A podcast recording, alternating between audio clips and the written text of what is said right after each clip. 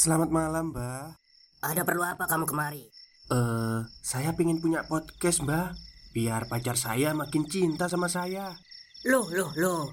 Mau bikin podcast kok tanya dukun? Sekarang kamu download aplikasi Anchor.fm. Di situ kamu bisa buat podcast gratis dan podcast kamu bisa didistribusikan ke platform mana pun. Dan di aplikasi atau website Anchor.fm juga terdapat fitur-fitur yang memudahkan kamu untuk membuat podcast. Oh, gitu ya, Mbak.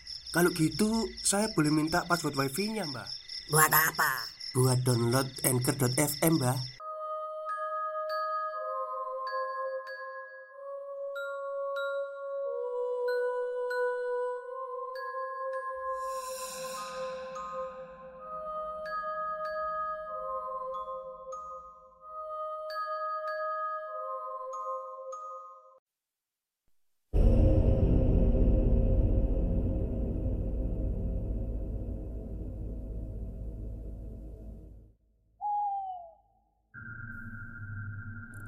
Assalamualaikum warahmatullahi wabarakatuh. Halo semuanya. Jumpa lagi dengan saya Chow Sing Sing Kurator dari podcast Horror Night Story.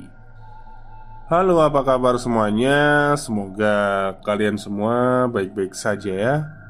Dan seperti biasanya pada siang hari ini Saya kembali dan akan membawakan sebuah kisah mistis untuk kalian semua Kisah mistis kali ini adalah lanjutan dari yang kemarin uh, Dari kisah kelam Tanah Santet yang ditulis oleh Mas Restu. Jadi mohon bersabar ya Ini adalah bagian 4 dan 5 Jadi saya jadikan satu biar nggak lama gitu. Kemungkinan besok akan saya upload yang 678 Saya jadikan satu juga Kalau mulut saya nggak capek Oke, mungkin langsung saja kita simak ceritanya. Perewangan Mbah Goro. Pagi harinya aku dan Simba Uti terbangun. Saat kami berdua terbangun, aku dan Simba Uti tidak menemukan Mbah Goro. Pikirku mungkin Mbah Goro berada di belakang rumah. Aku minta izin kepada Mbak Uti untuk menuju ke belakang rumah. Niatku adalah ingin mencari Mbak Goro yang mungkin saja berada di belakang rumah. Namun, saat aku terus berjalan ke belakang ruangan, aku dikejutkan dengan banyaknya darah yang berada di lantai serta bau busuk yang sangat menyengat. Semakin aku masuk ke belakang rumah, aku mendengar ada suara orang yang sedang makan sesuatu. Namun, anehnya, aku juga mendengar suara mulut yang mengkoyak sesuatu yang sedang dimakannya. Perlahan, aku berjalan menuju ke pintu belakang lagi. Di sana, aku melihat sebuah pintu yang terbuat dari bambu dan memungkinkan bahwa ada seseorang di baliknya. Saat aku ingin membuka pintu, tiba-tiba ada seseorang yang menyentuh pundakku hingga membuatku terkejut. "Mau ke mana, Nduk?" tanya Mbak Goro. "Eh, Mbah," ucapku. "Ayo ke depan aja." E, tapi Mbah, Tadi saya dengar ada orang lagi makan. Kayak makan daging gitu. Halah Itu cuma perasaanmu saja. Ayo ke depan. Aku pun masih menengok ke arah pintu itu. Perlahan Kulihat dengan jelas dari celah-celah pintu. Ada penampakan dua bola mata yang berwarna sangat merah. Aku ingin mengatakan hal itu kepada Mbak Goro namun anehnya mulutku seperti terkunci dan tidak bisa berkata apa-apa lagi. Sesampainya di ruangan depan Bauti langsung bertanya kepadaku Kamu habis dari mana, Nduk? Habis dari belakang, Mbah Nyariin Bagoro Ucapku. Bagoro langsung terduduk di tempat duduk Dia pun segera membuka obrolan terkait pemberangkatan untuk menuju ke lahan lambehan gunung. Purnama sudah dekat, tanya Mbak Goro. Minggu ini akan ada purnama. Berarti kita semua sudah berangkat menuju ke lambean gunung. Kita mesti berangkat hari ini. Si Mbak Uti hanya mangguk-mangguk saja.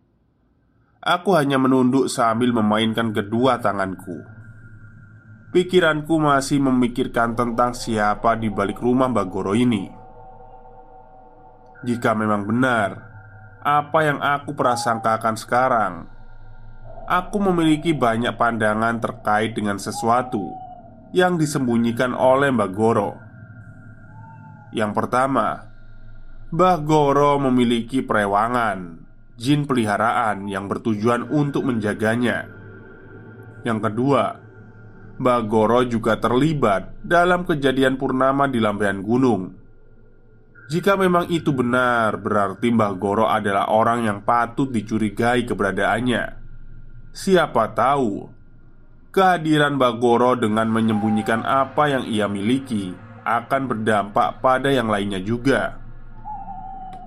Di sisi lain, bisa saja Mbah Goro berperan seperti orang baik dengan iming-iming membantu si Mbak Uti. Namun tidak ada lupa Mbah Goro memiliki riwayat kehidupan bersama dengan Mbak Kakung. Lalu ada alasan di mana Mbak Goro berpindah ke desa Segoro Kidul Setelah lambean gunung jatuh ke tangan keluarga Mbak Kakung. Itu artinya Mungkin saja Mbak Goro memiliki sebuah ambisi yang tidak pernah diketahui oleh Mbak Uti sekalipun dengan menampilkan wajah dan perangai yang baik agar seolah-olah tidak terlihat ambisi untuk merebut lambean gunung, sama seperti Mas Paijo. Lalu, dengan obrolan semalam yang belum pernah aku ketahui juga, Bagoro mengucapkan "Iki pewaris selanjutnya" kepada seseorang yang tidak pernah aku ketahui. Entah karena Mbak Goro mengatakan hal itu kepada jin perewangannya Atau memang kepada seseorang yang memang belum tahu siapa sebenarnya dia Pikiranku masih terbayang-bayang akan hal itu Sampai-sampai saat Mbak Uti dan Mbak Goro mengobrol banyak terkait lambean gunung Aku tidak menyimak sedikit pun Jadi, kamu sudah siap pulang kan, Duk? Tanya si Mbak Uti kepadaku Eh, kenapa mbak? Tanya aku melamun Kamu gak nyimak tadi apa yang dikatakan Mbak Goro? Aku mengangguk Sejujurnya aku tidak tahu apa yang mereka berdua katakan. Aku sendiri mulai merasa ingin menjaga jarak dengan Mbak Goro terkait hal itu. Entah mengapa aku merasakan hawa yang Hawa antara Mbak Goro dan Mas Paijo itu hampir sama.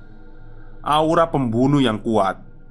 Selain itu, aku juga merasakan aura yang di luar nalar.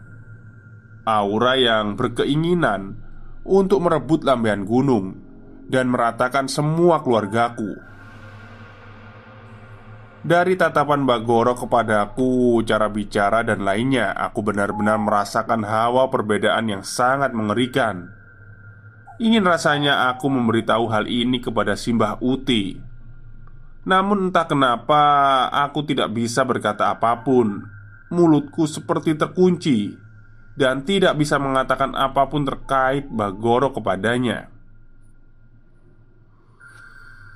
Ah ya wis. Ayo mangkat saiki Ucap Bagoro. Aku pun mulai bangkit untuk mengikuti arahan dari Simba Uti dan Bagoro untuk berangkat kembali menuju lambean gunung. Kami bertiga berangkat dari desa Segoro Kidul saat matahari sudah sedikit naik. Di jam begitu, para warga sudah banyak yang pergi ke ladang. Bagoro mengatakan bahwa warga desa banyak yang beraktivitas di pagi hari. Namun anehnya, Jumlah orang-orang di desa ini sangatlah minim dan terbatas. Mereka semua berbeda dengan desa-desa lainnya yang memungkinkan memiliki banyak popularitas warga. Populasi ya harusnya ya. Desa ini terbilang sangat aneh karena tidak memiliki banyak penduduk. Dulu, desa kami menjadi incaran para pejabat karena ingin memiliki suatu kelebihan. Lalu, ketika sudah diperas semuanya, para warga di sini dibunuh dengan kejam. Karena itulah, desa Segoro Kidul disebut juga sebagai desa di balik kabut. Mereka yang bisa memasuki desa ini adalah mereka yang memiliki ikatan kepada salah satu warga desanya. Jika tidak memiliki sebuah ikatan, maka mereka tidak mungkin bisa masuk ke dalam desa ini. Selama dalam perjalanan menuju ke desa atau kampung selanjutnya, yaitu Kampung Bolodemit, sepanjang jalan aku mendengar sayup-sayup suara yang seperti menyambut kedatangan Bagoro. Selamat datang, Mbah. Selamat datang, Mbah. Aku yang mendengar suara itu sempat merinding ketakutan. Aku baru menyadari bahwa desa atau kampung Bolodemit ini menyambut kedatangan Bagoro yang memang hendak melewatinya. Jangan takut. Hubunganku dengan kampung Bolodemit ini sangat baik. Mereka semua tidak seperti yang kita bayangkan kok. Jelas Bagoro. Jadi, tidak semuanya yang berada di tempat ini semuanya itu tunduk pada manusia yang ingin mengikatkan diri kepadanya. Itu adalah demit liar. Demit yang tidak liar, mereka akan menyambut kedatangan manusia yang tidak memiliki niat buruk. Aku paham sekarang. Ternyata kampung Pulau Demit sama seperti manusia. Ada yang baik, ada pula yang jahat. Ada yang rakus, ada pula yang tidak. Selama dalam perjalanan, kami melihat burung-burung aneh yang mungkin saja itu berasal dari kampung Bolodemit. Burung-burung itu terus berterbangan menuju ke sebuah tempat yang memang menuju ke sebuah tempat. Ikuti aku. Ada apa, Mbah? Ada tumbal. Kami bertiga pun mengikuti arah burung yang mengarah kepada sebuah semak-semak yang berada dekat dari jalanan. Ketika kami menuju ke tempat itu, betapa terkejutnya aku saat melihat potongan tubuh bayi yang sudah membusuk dan sudah dipenuhi dengan lalat-lalat besar. Bah, ini perbuatan siapa? Ah, ini perbuatan dukun brengsek yang memang dia menumbalkan bayi ini untuk melakukan ritual khusus. Ucap Bagoro Si Mbak Uti hanya terdiam. Bagoro pun langsung mengambil daun jati Yang bentukannya sedikit lebar Untuk menutupi jasad bayi itu. Lalu dia menaburkan kopi di atasnya untuk menghilangkan bau yang sangat menyengat itu. Ya sudah, ayo kita berangkat lagi. Jangan lihat ke belakang ya Kenapa mbah? Perlahan aku mendengar sesuatu yang sama Seperti saat berada di rumah Mbak Goro. Aku mendengar sesuatu yang sedang makan potongan jasad bayi itu. Suara koyakan itu benar-benar terdengar dengan jelas. Sampai-sampai aku berpikir bahwa Bagoro ini membawa perewangannya Untuk menuju ke lambean gunung. Namun aku hanya diam, walaupun mulutku sudah sangat gatal untuk mengatakan sesuatu. Akan tetapi, perasaan takutku benar-benar menghalangi itu semua. Hmm, kamu mau nanya apa, Cahayu? Tanya Mbak Goro. Aku terkejut saat Mbak Goro mengatakan hal itu. Pikirku, Mbak Goro tidak menyadari perasaan tidak tenangku setelah dua kali merasakan kejadian hal yang sama. Eh, Mbah, aku ingin tanya. Silakan, Cak Ayu. Apa Mbak bawa perewangan? Iya, benar. Pasti kamu sudah tahu kan? Tapi Aku nggak tahu mbah bentuknya seperti apa Namanya adalah Demi Mitarsi Bentukannya seperti siluman serigala Sebenarnya ini adalah bentukan yang sangat langka Aku menemukannya saat Jawa sudah menyatu dengan tempat-tempat lainnya Oh, apakah Dewi Mitarsi memakan daging seperti itu. Saat aku menanyakan hal itu, Bagoro hanya diam. Mungkin itu adalah bagian yang sangat sensitif yang tidak harus dijawab. Ah, sebentar lagi kita akan keluar dari kampung ini. Aku dan Mbak Uti mengangguk paham. Kami bertiga pun terus berjalan untuk bisa keluar dari kampung Bolodemit ini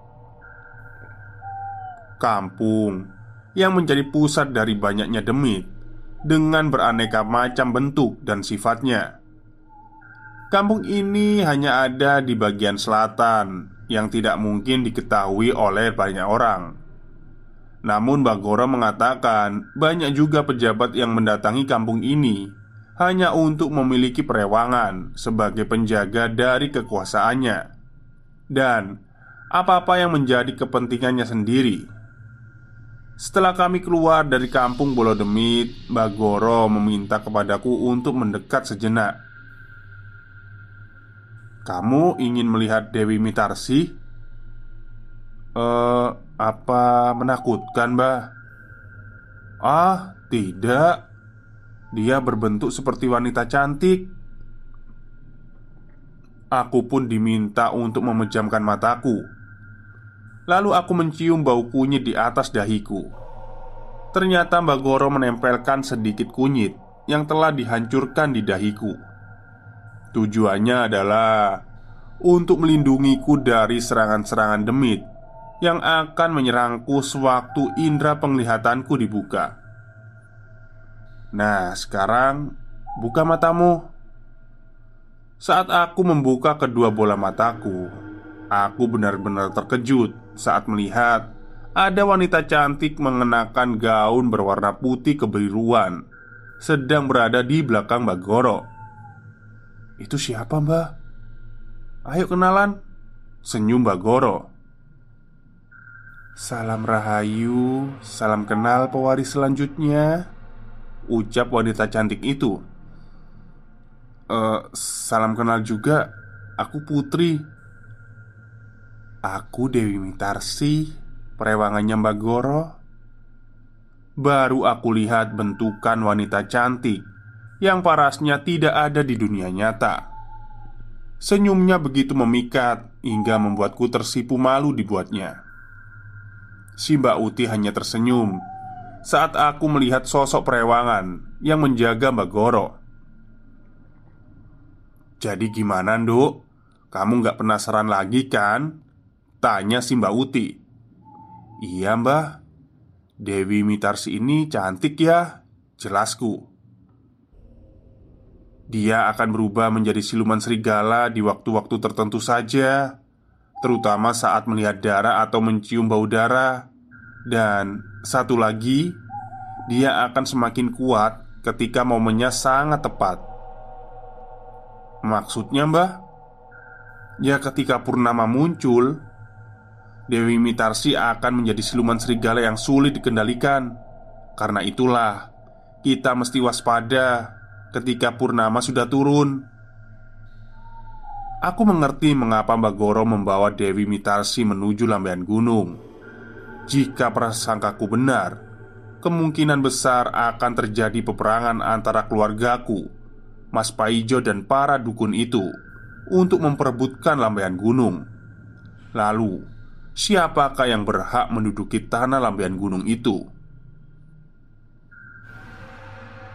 Saat di mana kami telah tiba di lambean gunung, Bagoro sempat mencium bau yang sangat familiar. Bau itu memang menandakan bahwa mereka semua telah mempersiapkan tepat di saat bulan purnama. Ia pun akhirnya meminta kepada Mbak Uti untuk menyiramkan air di sekitaran lahan lambean gunung Air itu digunakan untuk menghisap semua energi negatif yang pernah berada di lambaian gunung itu sendiri. Dengan seketika, tempat yang disiramkan air mengeluarkan banyak sekali asap yang mengepul, sangat pekat.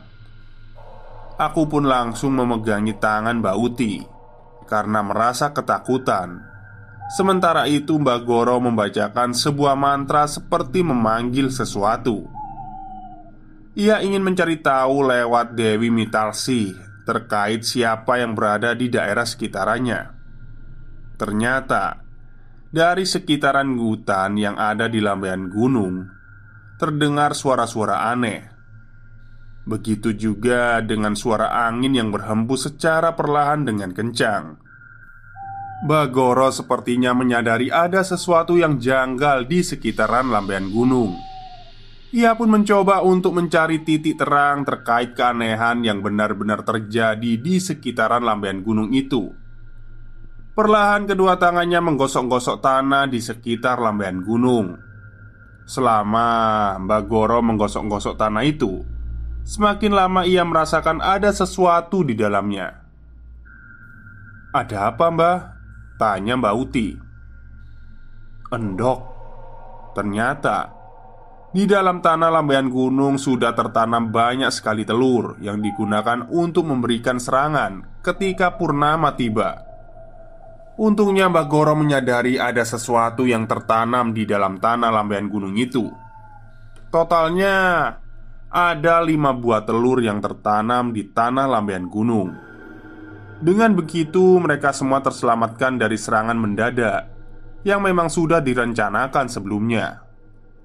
Saat di mana mereka semua tiba di rumah, Mbak Goro tidak langsung masuk ke dalam rumah. Aku pun menyadari sesuatu yang memang sama seperti apa yang dirasakan oleh Mbak Goro sendiri.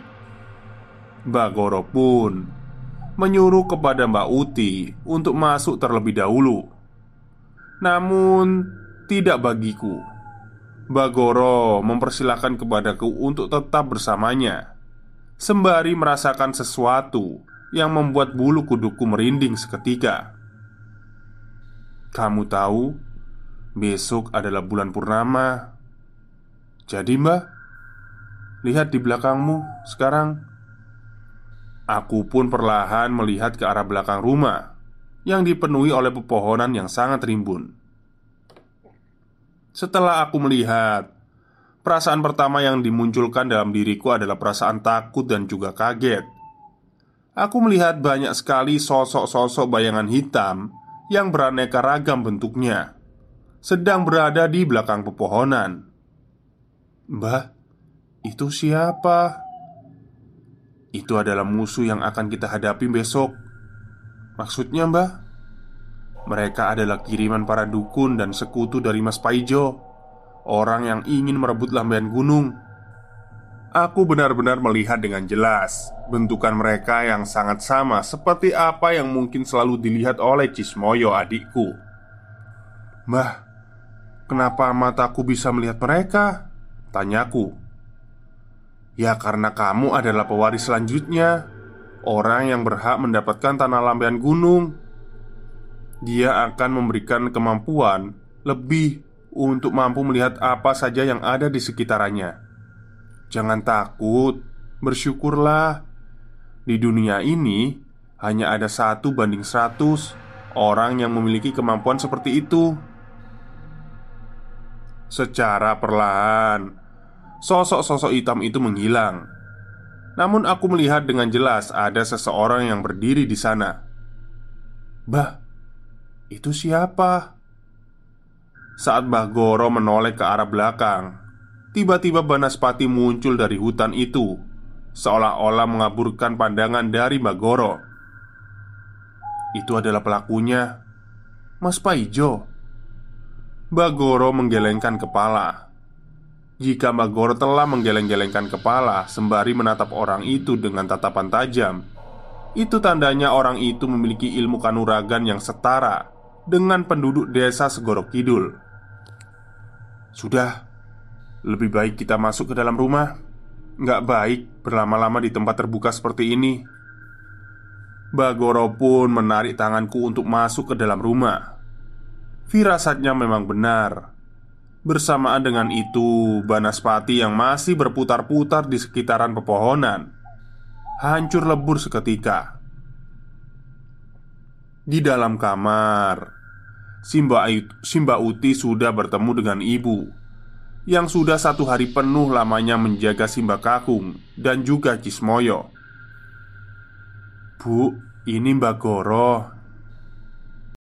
Stop, stop. Kita break sebentar. Jadi gimana? Kalian pengen punya podcast seperti saya? Jangan pakai dukun, pakai anchor. Download sekarang juga. Gratis. Aku sudah mengenal ibumu Ucap Bagoro kepadaku Ibu menyalami Bagoro Kami semua pun akhirnya memutuskan untuk membicarakan hal ini di ruang tamu Kami berempat Mbak Uti, Bagoro, aku dan ibu Membicarakan terkait dengan waktu purnama yang sudah semakin dekat Purnama kemungkinan esok hari Tinggal menunggu waktu saja untuk bisa menyembuhkan mereka berdua. Jelas Bagoro. Jadi, Cismoyo bisa disembuhkan? Tanyaku. Yang diambil oleh wedus demit itu hanyalah bentukan dari mata yang sempurna karena memiliki anugerah dan kekuatan untuk bisa menghalangi siapa pun dalam menguasai tanah lambian gunung. Semuanya bisa kok dikembalikan.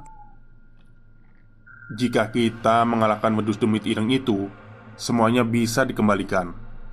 Jelas Bagoro. Lalu Mbak Kakung gimana? Yang mencelakai Mbak Kakung bukanlah Mas Paijo, melainkan ada seseorang yang membantu merencanakan keinginan Mas Paijo. Jelas Bagoro. Maksudnya, Mbah? Bagoro menatap satu persatu wajah kami dengan tatapan serius. Sepertinya di masa lalu saat memperebutkan tanah lambean gunung Ada musuh bebuyutan yang memang setara ilmu kanuraganya Mereka adalah satu dari sepuluh orang yang ditakuti oleh penduduk desa Segoro Kidul Dan dibenci kehadirannya oleh penduduk Bolo Demit Akan tetapi Seiring berjalannya waktu Beberapa dari penduduk Bolo Demit memutuskan untuk mengikuti jejak langkahnya. Maksud Bagoro Sewaktu Handoyo merebut tanah ini Ada orang yang berkecimpung dan masih hidup sampai sekarang Tanya ibuku Benar Dia berasal dari sebuah hutan Yang disebut sebagai alas getih karam Alas getih karam? Iya Alas tempat bersemayamnya jiwa-jiwa yang dibuang dan dijadikan sebagai budak untuk menunggu daerah itu selama ribuan tahun. Mendengar nama itu, Mbak Goro langsung mengeluarkan keringat dingin yang begitu deras. Seakan-akan alasan dia tidak ingin berkecimpung lagi di tanah lambian gunung adalah karena orang itu. Siapa namanya? Mbak Goro hanya menggeleng-gelengkan kepalanya. Dia masih mengingat dengan jelas saat banyak sekali dari penduduk Segoro Kidul yang hampir meninggal dunia karena orang itu. Handoyo meninggal karena orang itu. Setelah mendengar nama itu, tanganku tiba-tiba menggenggam dengan kencang. Mataku semakin tajam menatap wajah Mbak Goro. Seperti ada sesuatu yang turun dengan seksama dalam tubuhku. Entah mengapa, seperti ada sesuatu yang ingin masuk ke dalam tubuhku sama seperti ketika Cismoyo dirasuki oleh sesuatu yang berasal dari leluhur kami. Tiba-tiba, penerangan mati dengan sendirinya, pintu tertutup. Seolah-olah ada sesuatu yang datang dan memasuki tubuhku. Bagoro dan Bawuti menyadari hal itu langsung menundukkan kepalanya Sembari memberikan rasa hormat kepada sesuatu yang merasuki tubuhku dengan cepat ini Aku sudah tahu siapa yang kamu maksud Goro Ucap sosok yang merasuki dengan suara wanita yang sangat berat. Saya paham, Mbah. Jangan ragukan anak ini untuk merebut lampian gunung. Aku sudah menjaga anak cantik ini Untuk membunuh orang yang kamu maksud. Maaf mbah saya sudah paham jika anak cantik ini akan dijadikan pewaris selanjutnya. Bersamaan dengan itu, penerangan langsung menyala kembali. Aku pun kembali normal seperti biasanya. Aku tidak tahu apa yang baru saja terjadi, akan tetapi ibuku langsung memelukku dengan erat. "Putri, kamu ini memang pewaris selanjutnya." Aku tidak tahu apa yang baru saja terjadi. Namun, dengan menyebutkan kata pewaris selanjutnya, aku semakin paham jika tugas dan bebanku akan semakin berat, sama seperti Cismoyo. Kini, penglihatanku semakin jelas. Aku bisa membaca aura dari orang-orang yang ada di sekitaranku. Bahkan yang lebih mengejutkannya, aku bisa melihat perewangan yang dimiliki oleh Mbak Goro yang disebut sebagai Dewi Mitarsi itu. Saat aku melihatnya, Dewi Mitarsi menundukkan kepalanya sembari memberikan penghormatan kepadaku. Lalu, Mbak Goro pun memberikan sesuatu yang dilapisi dengan kain berwarna putih. Katanya itu adalah senjata untuk membunuh orang yang dimaksud oleh Mbak Goro sebagai orang yang memiliki ilmu kanuragan tingkat tinggi yang didapuk sebagai penjaga dari alas gede karam. Besok adalah purnama. Musuh kita akan lebih banyak. Selain penjaga dari alas gede karam, kita juga memiliki musuh dari keluarga kita sendiri, yaitu Mas Paijo beserta para bolo demitnya. Jangan lupakan juga Wedus Ireng yang telah mengambil kedua bola mata adikmu. Dia adalah musuh terberat. Aku menyadari apa yang menjadi pengharapan keluarga untukku. Namun, jika memang besok adalah bulan purnama dan peperangan akan pecah, siapakah yang akan berhasil? Apakah putri dengan kemampuan barunya sebagai pewaris lambean gunung atau Mas Paijo yang bersekutu dengan penjaga alas gede karam dan penduduk Bolodemit. Lalu, bagaimana dengan nasibnya? Apakah putri berhasil membawa kedua bola mata adiknya yaitu Cismoyo dan wajah dari Simba Kakung yang telah direbut oleh penjaga alas gede kirim itu? Sekian, sampai jumpa di bagian selanjutnya. Oke. Okay. Itu adalah akhir dari part 4 Bagian 4 dan 5 ya. Saya gabungkan karena biar cepet aja gitu. Jadi untuk bagian 6, 7, 8 Kemungkinan besok lah ya. Besok siang akan saya upload lagi. Oke mungkin itu saja untuk cerita siang hari ini. Semoga kalian semua terhibur. Selamat siang dan selamat beristirahat